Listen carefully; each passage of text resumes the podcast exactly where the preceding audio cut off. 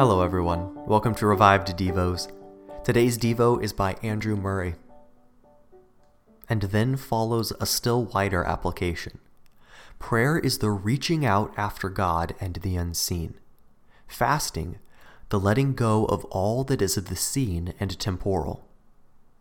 While ordinary Christians imagine that all that is not positively forbidden and sinful is lawful to them, and seek to retain as much as possible of this world with its property, its literature, its enjoyments.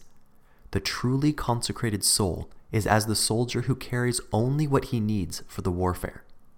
Laying aside every weight, as well as the easily besetting sin, afraid of entangling himself with the affairs of this life, he seeks to lead a Nazarite life, as one specially set apart for the Lord and his service. Without such voluntary separation, even from what is lawful, no one will attain power in prayer.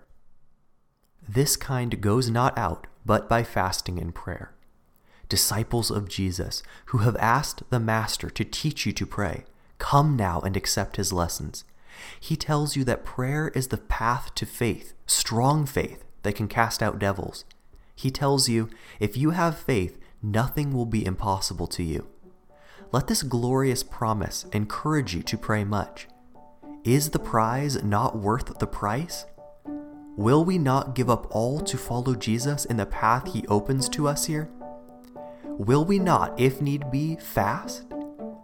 Will we not do anything that neither the body nor the world around hinder us in our great life work, having intercourse with our God in prayer?